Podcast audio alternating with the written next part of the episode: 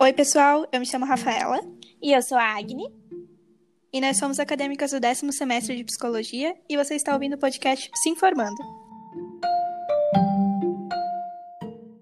O tema do podcast de hoje é o transtorno do déficit de atenção com hiperatividade e impulsividade, ou também conhecida como TDAHI.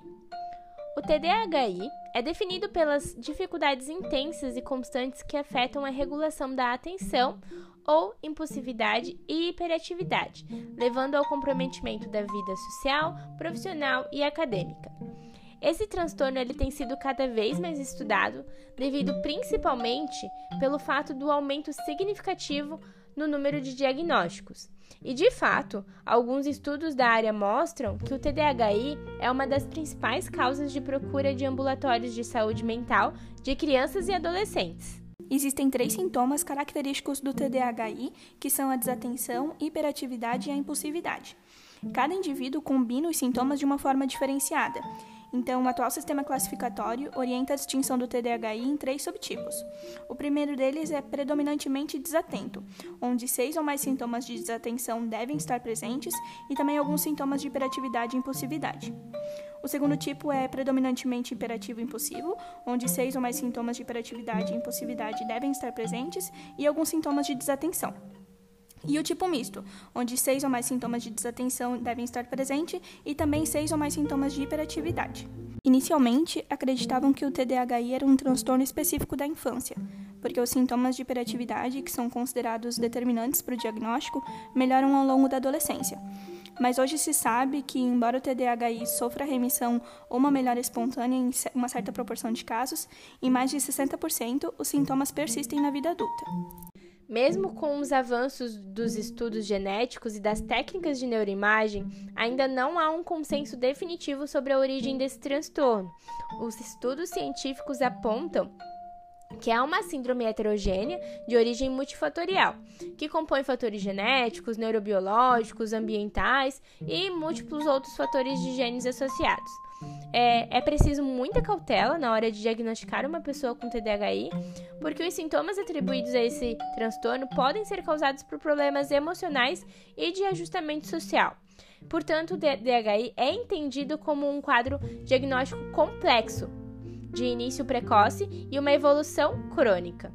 É, Para que haja uma possibilidade de diagnóstico, é, para que seja considerada essa possibilidade de diagnóstico, os sintomas básicos devem se apresentar de forma sistemática, contínua e prolongada. Indivíduos com TDAHI desenvolvem ao longo do tempo o controle dos seus impulsos, da sua atenção e do seu comportamento motor. Então, podem não ser tão hiperativos quanto as crianças, mas são muito inquietos e costumam apresentar dificuldade de atenção.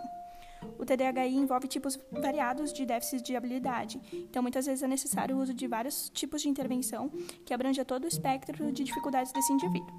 O desenvolvimento de uma boa formulação permite a seleção das estratégias de tratamento mais adequadas para cada indivíduo, e a avaliação neuropsicológica é um instrumento essencial para auxiliar no diagnóstico. Além dos déficits já é, mencionados aqui, os portadores de TDAHI também podem apresentar dificuldades com a memória. Por exemplo, é, dificuldade na recuperação de material recente, dificuldade de lembrar os nomes, datas, fatos e também dificuldades com a linguagem. A avaliação neuropsicológica permite avaliar essas e outras funções cognitivas, determinando quais estão intactas e podem servir de apoio para as estratégias de tratamento. A avaliação inclui testes específicos para medir atenção, como o Stroop, é, o Digit Span, o teste de trilhas e, e o teste de atenção visual. Esses testes permitem identificar os componentes específicos de atenção que estão com déficit. O efeito do déficit atentivo nas habilidades da vida diária do paciente também deve ser considerada, ou seja, deve ser feita uma avaliação dos quais são os comportamentos indicadores do déficit na vida diária e o grau do comprometimento funcional. Isso pode ser feito por meio de checklists ou de entrevista com os familiares e os professores. A existência de outras dificuldades que podem estar contribuindo para um desempenho inadequado também deve ser avaliada. Por exemplo, os pais que são inconsistentes nas regras estipuladas e que oferecem modelos inadequados, o que acaba gerando um alto nível de ansiedade de desempenho. O uso de fármacos, né, medicamentos, no TDAHI, na maioria dos casos, resulta numa melhora significativa dos sintomas. E o impacto dessa, desses medicamentos é menor no adulto do que na criança ou no adolescente. As ciências médicas já estudam sistematicamente o transtorno, porque o tratamento recomendado geralmente é por meio da utilização de medicamentos. Mas é necessário entender também a complexidade desse transtorno para além de uma explicação biológica de causa e efeito. A gente não tem interesse aqui em negar a importância do medicamento, porque ele pode contribuir significativamente para o transtorno quando utilizado de uma forma ética e responsável. Porém, o tratamento não deve ser resumido só a esse tipo de intervenção, considerando que o medicamento vai agir apenas nos sintomas. Então, para que se tenha uma melhora significativa, é necessário que o indivíduo compreenda o que está acontecendo e desenvolva estratégias para lidar de uma forma menos prejudicial com esses sintomas. Ou seja, é importante abordar a questão biológica e também as questões afetivas e sociais que constituem tal síndrome. Aqui no Brasil existe apenas o metilfenidato, mais conhecido como a ritalina. Os psicoestimulantes melhoram os sintomas típicos do TDAHI, como a desatenção, impulsividade e hiperatividade, e, consequentemente, podem melhorar também os sintomas ditos secundários, como o aumento da capacidade de lidar com estresse, a diminuição das explosões de raiva, melhoras no relacionamento interpessoal, na escola ou no trabalho, e melhoras no relacionamento é, familiar e conjugal. Porém, é preciso levar em consideração a idade da pessoa e a época que o tratamento foi iniciado. É importante orientar a pessoa ou os pais quanto ao fato de que a duração do efeito dessa classe de medicamento é relativamente curta, de 4 a 5 horas para o metilfenidato. Então, o horário de ingestão deve coincidir com o período em que, que essa pessoa mais necessita. Se o comportamento hiperativo é muito disfuncional, quando a medicação é interrompida, o metilfenidato pode ser utilizado de um modo contínuo. Os efeitos adversos mais comuns desse medicamento são insônia, diminuição do apetite, cefaleia, dores gástricas e vertigem. Eles ocorrem em cerca de 5% dos pacientes e tendem a desaparecer com o tratamento continuado numa proporção variável de casos. A abordagem cognitivo-comportamental utiliza diversas técnicas que têm o objetivo de minimizar os sintomas associados a esse transtorno. É, uma etapa bem importante do tratamento é explicar para o paciente o diagnóstico, que seja de uma forma bem detalhada, bem minuciosa, né? É, quais são os sintomas associados a esse transtorno e de que forma eles podem se manifestar na sua vida. É, isso faz com que o indivíduo entenda melhor o seu histórico e a razão dos seus comportamentos inadequados. E é importante também que com essas explicações sejam complementadas com a explicação das estratégias adequadas que ele deverá utilizar para lidar com seus sintomas. Alguns dos comportamentos inadequados associados ao TDAHI parecem se relacionar com o fato de que tanto crianças quanto adultos têm uma certa dificuldade para prestar atenção no seu próprio comportamento e nas consequências dele. Então, treinar esses indivíduos para identificar esses comportamentos inadequados é uma das primeiras etapas para o desenvolvimento de estratégias de automanejo. Esse automanejo consiste em ensinar o indivíduo a identificar e registrar esses comportamentos. Assim, ele é treinado para fazer uma marcação, um formulário de registro desses comportamentos toda vez que acontecer. Eventualmente, o automanejo é associado ao uso de pistas externas, como visuais ou auditivas, é, que sinalizam periodicamente que o comportamento-alvo deve ser registrado. É, uma vez que o indivíduo já se automonitora bem, é, as pistas externas podem ser espaçadas e o próximo passo é retirar aos poucos o procedimento de autorregistro. O objetivo é que ele tenha desenvolvido um hábito de prestar atenção regularmente é, para a ocorrência dos comportamentos que devem ser modificados, aumentando assim a sua capacidade autorreguladora. Devido à impulsividade, os portadores de TDAHI não levam em consideração soluções alternativas para os seus problemas e, em geral, só refletem adequadamente sobre as consequências dos seus atos depois de já terem feito. Para isso, existe um treino chamado Treino em Resolução de Problemas, que é feito através de uma série de passos antes de responderem a uma situação problemática. Por exemplo, primeiro eles identificam e especificam o problema, depois geram soluções alternativas para esse problema, eles avaliam as consequências dessas diferentes soluções alternativas, escolhem uma alternativa para tentar e depois avaliam os resultados obtidos com a alternativa selecionada. E, se não tiver sido bem sucedido, tentam uma outra alternativa. Esse treino é importante para que posteriormente seja incorporado e aconteça de uma forma mais automática pela pessoa. O terapeuta treina o paciente na aplicação dessa estratégia em diversos tipos de problemas que sejam relevantes para a sua vida. Ele sugere é, soluções alternativas, indica possíveis consequências e modela o comportamento do paciente.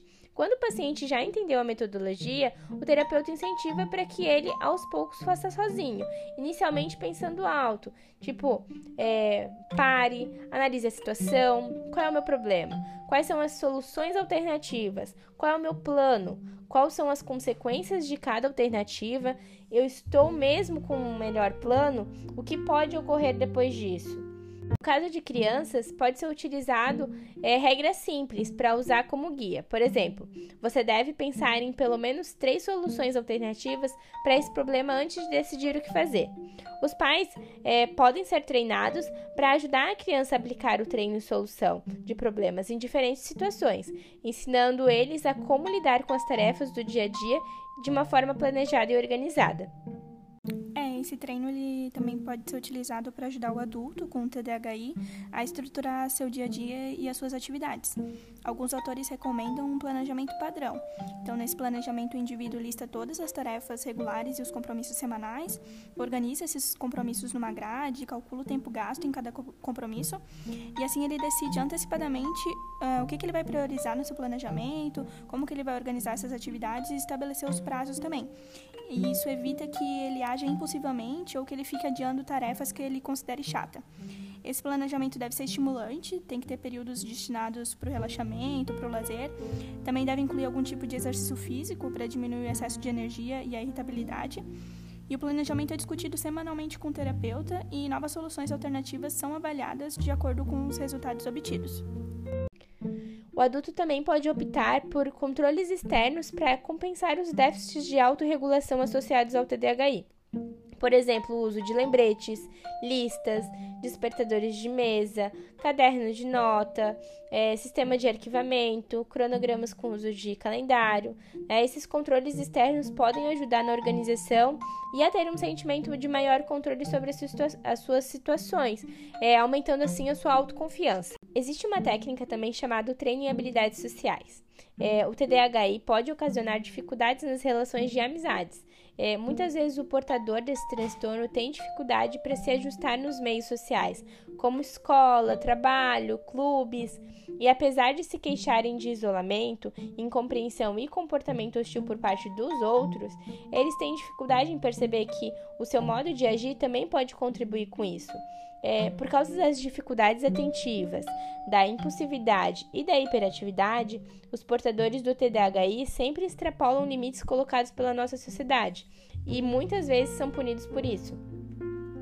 Uh, as pessoas, de modo geral, interpretam seu comportamento como é, decorrente de falta de consideração, egoísmo, falta de educação, efeito de caráter, é, podendo afastar é, dessas pessoas. A impulsividade e a desatenção fazem com que os portadores desses transtornos é, sejam precipitados em sua avaliação sobre o comportamento das pessoas, por não analisarem todos os fatos antes de expor os seus pontos de vista, sendo eventualmente injustos e gerando ressentimento por parte das outras pessoas. As pessoas devem ser treinadas para ouvir e prestar atenção numa forma mais sensível uh, aos sentimentos e às necessidades das pessoas com quem elas se relacionam e também aos efeitos que os seus comportamentos provocam nas pessoas. Também é importante aprender a demonstrar que compreenderam a perspectiva dos outros e assumir a própria responsabilidade pelos seus atos. Assim como expressar também adequadamente os seus próprios sentimentos né, e as suas próprias necessidades, porque isso pode é, aumentar a tolerância dos outros aos seus comportamentos considerados inadequados O ensaio de, papel, de, de papéis também é uma técnica muito utilizada para treinar comportamentos e, e, consiste numa espécie de teatro, onde o terapeuta e o paciente representam diferentes situações e são discutidos exemplos de comportamentos mais adequados para cada situação e suas consequências. Os pais de crianças com TDAH também precisam ser orientados a observar a maneira como interagem entre si, como que eles se comportam e o modo como eles se comunicam com os seus filhos, porque algumas famílias costumam discutir com uma certa frequência e têm um estilo agressivo de resolver conflitos. Isso acaba modelando o comportamento dos filhos e acentuando a ocorrência de comportamentos agressivos. É importante também a gente falar sobre a reestruturação do sistema de crenças, porque muitas vezes é, o sistema educacional é punitivo com as crianças com TDAHI, porque eles querem que eles permaneçam sentadas, sigam todas as regras de forma ordenada, mantenham a atenção por horas seguidas e sejam avaliadas por meio de provas monótonas, fazendo com que o seu desempenho acadêmico seja insuficiente, mesmo quando a criança se esforça para estudar. Quando o TDAHI se manifesta em sua forma predominantemente desatenta, a sua detecção pode ser mais difícil e as crianças podem ser encaradas por pais e professores como indolentes, preguiçosas ou limitadas. E elas também podem começar a ter essa percepção de si mesmas, né? Uma vez que elas assistem às mesmas aulas que os seus colegas, mas são mais lentas para fazer as atividades ou precisam de aulas particulares, e ainda assim pode ser que tirem notas baixas. Assim também como a baixa tolerância à frustração e a contínua necessidade de mudanças pode fazer com que alguns adultos com TDAHI não cheguem a completar nenhum curso superior ou também não consigam manter-se muito tempo no emprego. Além disso, são comuns as dificuldades para se organizar e completar tarefas, o esquecimento de coisas importantes, os comentários inoportunos e as atitudes precipitadas que podem comprometer a vida profissional. O sentimento de desamparo é comum nos portadores do, desse transtorno, fazendo com que eles se sintam incapazes de atuar sobre o meio e fazer as suas tarefas do dia a dia. Os resultados obtidos com o treino em soluções de problemas, o treino de autoinstrução e o treino em habilidades sociais podem mostrar para essa pessoa que ela tem a capacidade de modificar o seu comportamento e desenvolver autocontrole. É, pensamentos do tipo: não adianta tentar, é, eu vou errar mesmo, além de aumentarem a ansiedade do sujeito, podem agir também como é, distratores, ou seja, ele acaba meio que se desvalorizando. As experiências de sucesso iniciais também podem ajudar a ressaltar a capacidade de mudança na pessoa, aumentando sim a sua, a sua motivação nesse tratamento. Para o tratamento do TDAH em crianças e adolescentes, é fundamental a participação dos familiares. Os pais ou responsáveis precisam ser treinados para supervisionar as habilidades que a criança está desenvolvendo e para reforçar de imediato a ocorrência desses comportamentos adequados. Isso é importante porque muitos pais apenas se preocupam com a punição dos comportamentos inadequados, né? E os professores também precisam ser orientados sobre as características do TDAHI, sobre como podem lidar com os sintomas e também reforçar esses comportamentos adequados. Eles podem também desenvolver um sistema de sinais privados com, com a criança para sinalizar quando ela está agindo de uma forma adequada ou inadequada. O ideal é que a comunicação com crianças com TDAHI ocorra por meio de um vocabulário preciso, com sentenças breves e fáceis de entender, em função das dificuldades de sustentação de atenção. A terapia de grupo pode complementar também o tratamento individual, porque ela permite que o paciente se relacione com as pessoas que têm as mesmas dificuldades, é, validando é, as suas experiências e favorecendo um sentimento de inclusão. É, o grupo também pode fornecer apoio e compartilhar estratégias que se mostram eficazes para a melhora dos sintomas e também oferece uma oportunidade de treinamento em loco, uma vez que ela recria situações que esses pacientes hum, geralmente têm dificuldade para enfrentar, como esperar sua vez para falar, é, prestar atenção no que os outros estão falando e lidar com os limites.